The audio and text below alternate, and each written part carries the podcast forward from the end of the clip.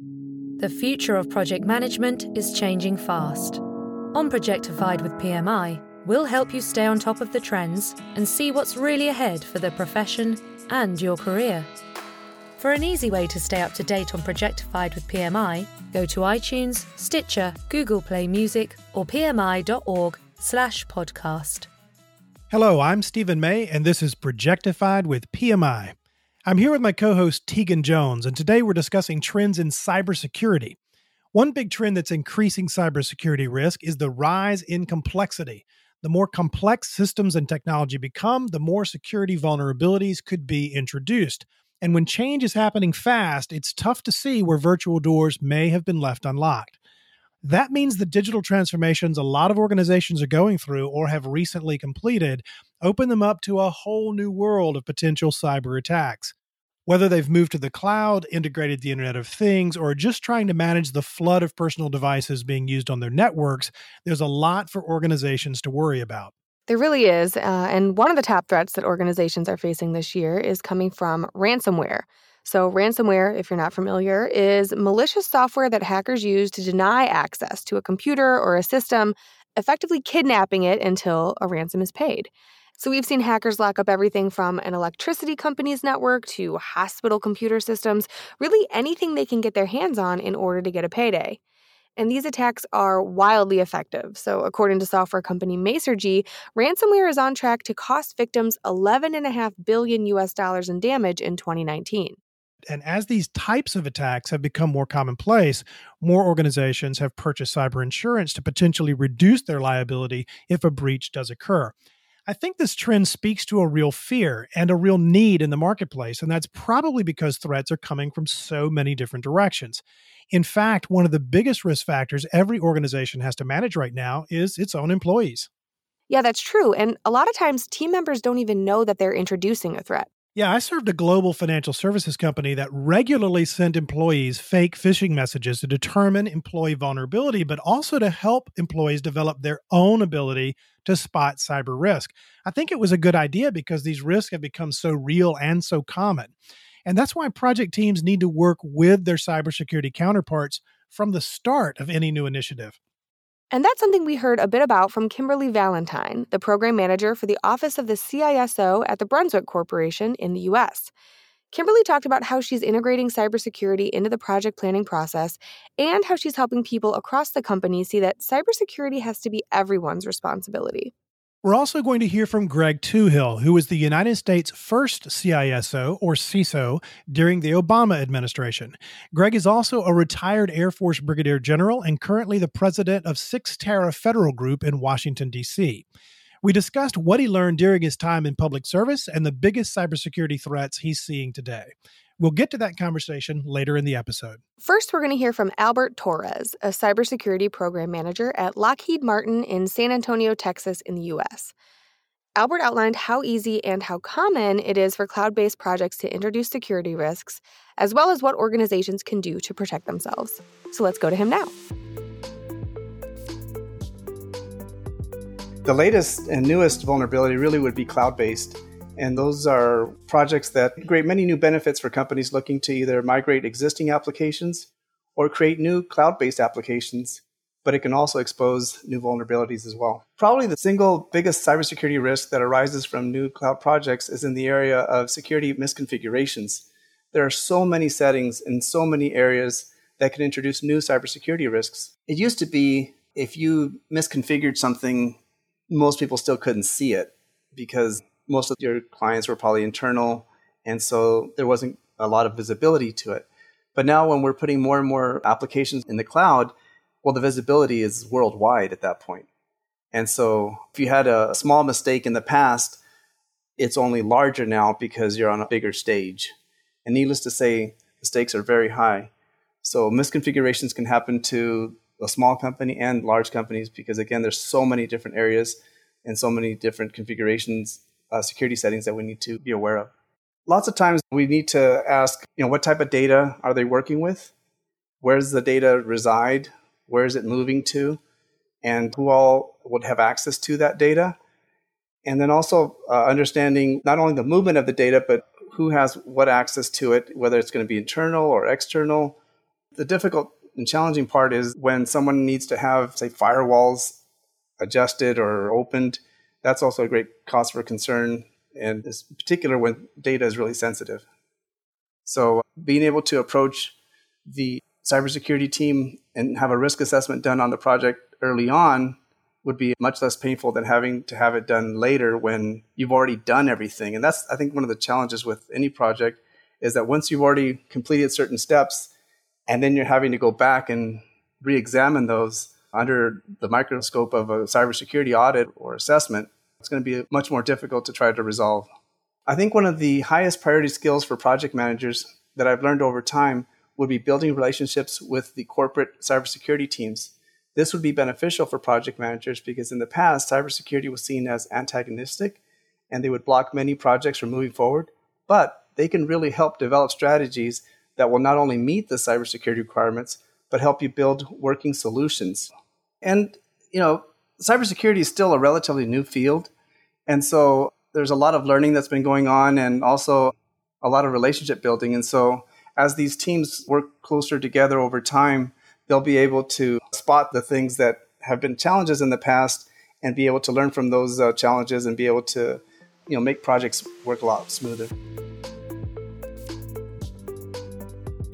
I know a lot of organizations are currently investing in cloud platforms, so I think it's great that Albert outlined some of the potential security issues that come along with these systems uh, because the potential costs of a breach can be really high, especially for organizations in the midst of a big change.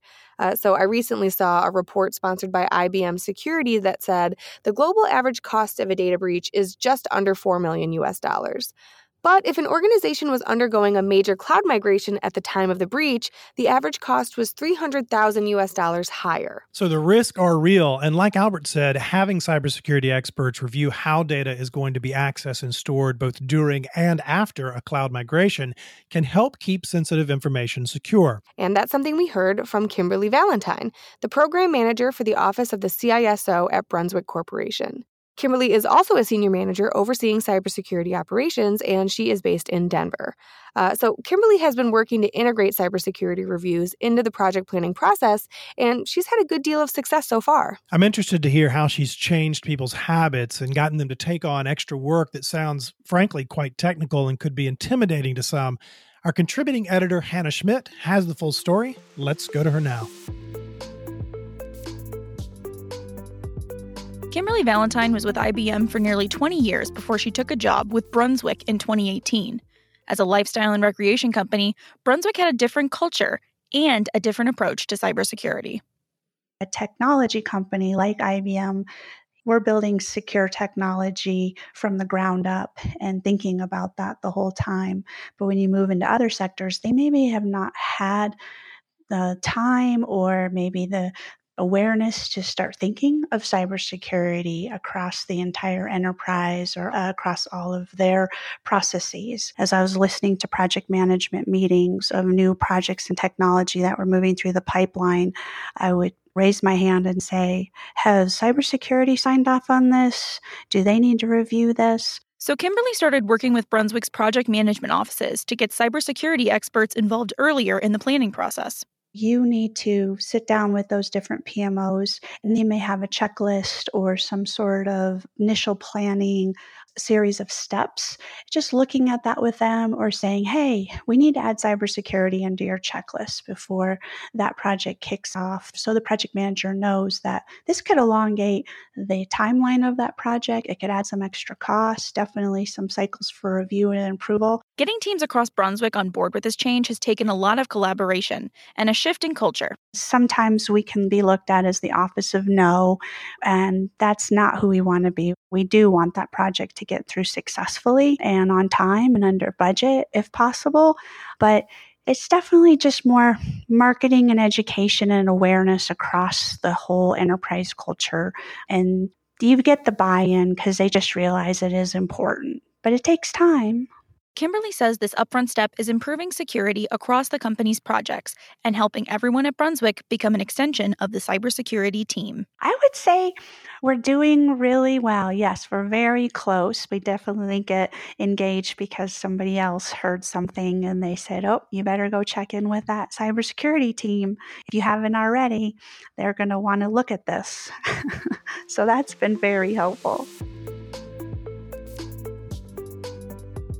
Changing an organization's culture is always a challenge, uh, but I think Kimberly made a great point that a cybersecurity expert is a great asset for any project team.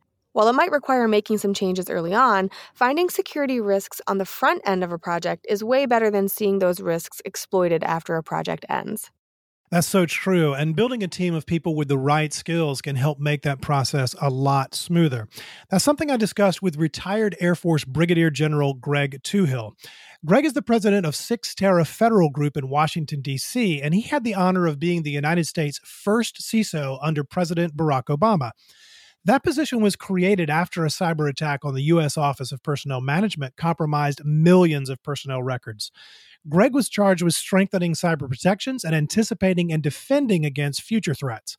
And now he's using that experience to inform his work in the private sector. Greg certainly has a very unique background, so I'm interested to hear his advice on how organizations can prevent the types of innovative cyber attacks that we've been talking about today. So let's go to that conversation now. Greg, when you served as the Chief Information Security Officer for the United States under the Obama administration, you became the first CISO in the country's history. Why was the position created at that time, and, and what was the mission? Well, in the aftermath of the OPM breach and several major issues that we had across the United States government, in both the .gov as well as the .mil, we created a cyber national action plan to address a lot of the shortfalls that we had identified, as well as to look for other areas where we could facilitate an intelligent digital transformation that had security upfront in the process as opposed to an afterthought or a reactionary approach. And at the top of the list for the Cyber National Action Plan was the creation of a Chief Information Security Officer to choreograph all the different activities that were associated with implementing security across the enterprise. And we focused on .gov initially because that's where our greatest risk exposure was. But really, as we take a look at what we were trying to do by creating the United States government's chief information security officer, was to better manage our risk. Prior to that role, you, of course, served as the Deputy Assistant Secretary for Homeland Security and Communications, so you were not new to the space. But as you reflect on that and think about what you've learned during that period, what have you carried from there into the work that you're doing now? As I pivoted to the private sector uh, upon my retirement from active government service, I kept on seeing the same things in the private sector that I saw in the public sector. First of all, while defense in depth is great, complexity remains the bane of security. And from a defender standpoint, we have layered old, antiquated technology and kept on piling on and piling on and piling on new controls and countermeasures. And it's gotten to the point that for our defenders, that the environment that they're trying to operate has become too complex for the average cyber operator to operate. And the result is, with that complexity, is things get missed. And that causes problems from a defensive standpoint because it increases your risk surface and your attack surface where folks can come out and attack you. So, uh, what we need to do is, is really declutter we need to make our defenses simpler and less complex. And I think the results will be that you're going to have better security, you're going to be more effective, efficient, and secure, and you're going to require less people to do that mission set. So, Greg, you've come out of a rich career in cybersecurity, starting with the Air Force and moving into these very significant and groundbreaking roles in the U.S. government. And I believe you've also had a significant window into the private sector. When you look across that broad landscape, what do you see as the greatest cybersecurity threats that organizations are struggling with now? And has that changed? A friend of mine, Andy Ozment, who's the chief security officer at Goldman Sachs, he and I collaborated on a taxonomy for identifying what I would call the six biggest threats. And I'll, I'll caveat that by saying that these are human threats. One are the financially motivated, those I'll call burglars. Those are the folks who want to steal information and then leverage it to make some money.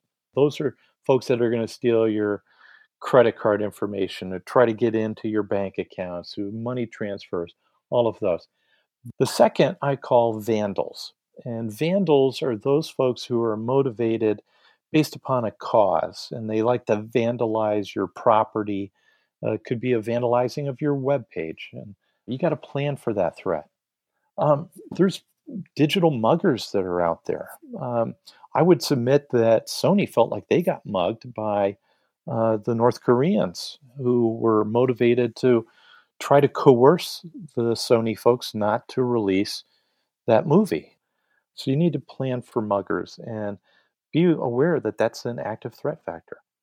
Um, spies are a huge threat, and spies could be nation state actors, they can also be insiders. And you need to be particularly attuned to folks that are looking to gain a competitive advantage by gaining access to your information. Your information has value. The fifth is saboteurs.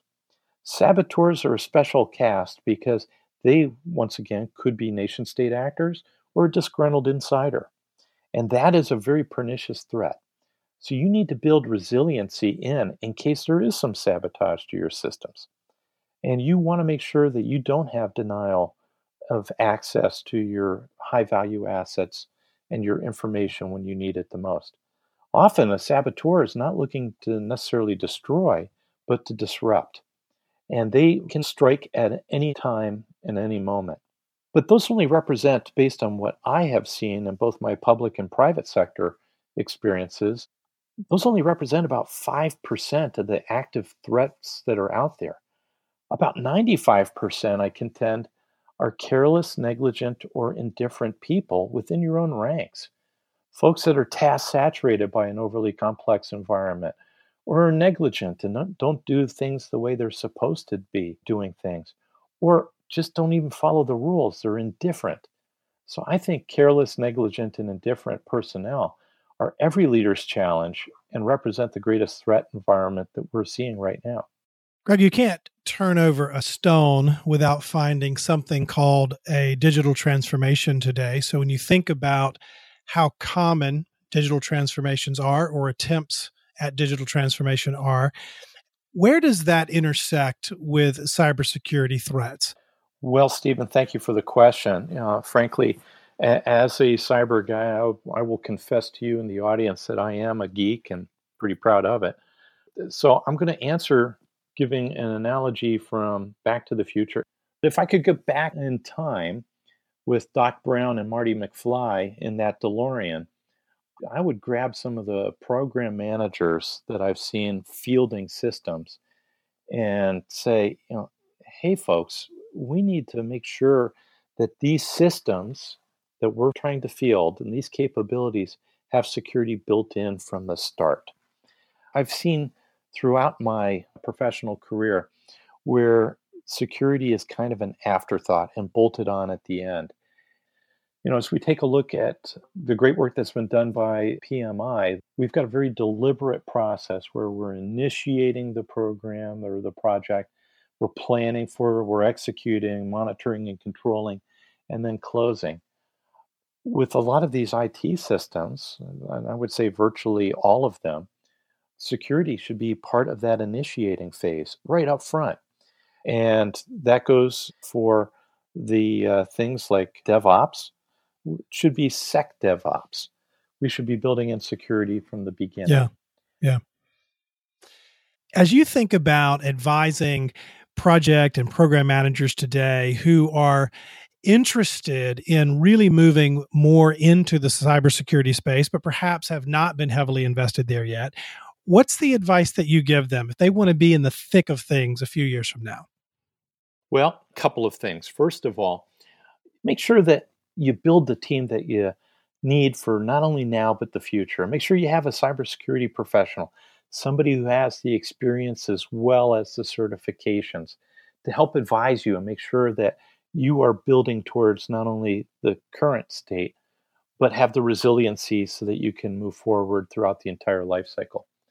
I also think that it's really critically important that you make sure that you are taking a look at all of your different options when it comes from a cyber standpoint. Make sure that you understand your information, your value at risk, and the like. And make sure that you're advising your customers because often, and I've been a program manager in the past, often the customer doesn't understand exactly everything that they want.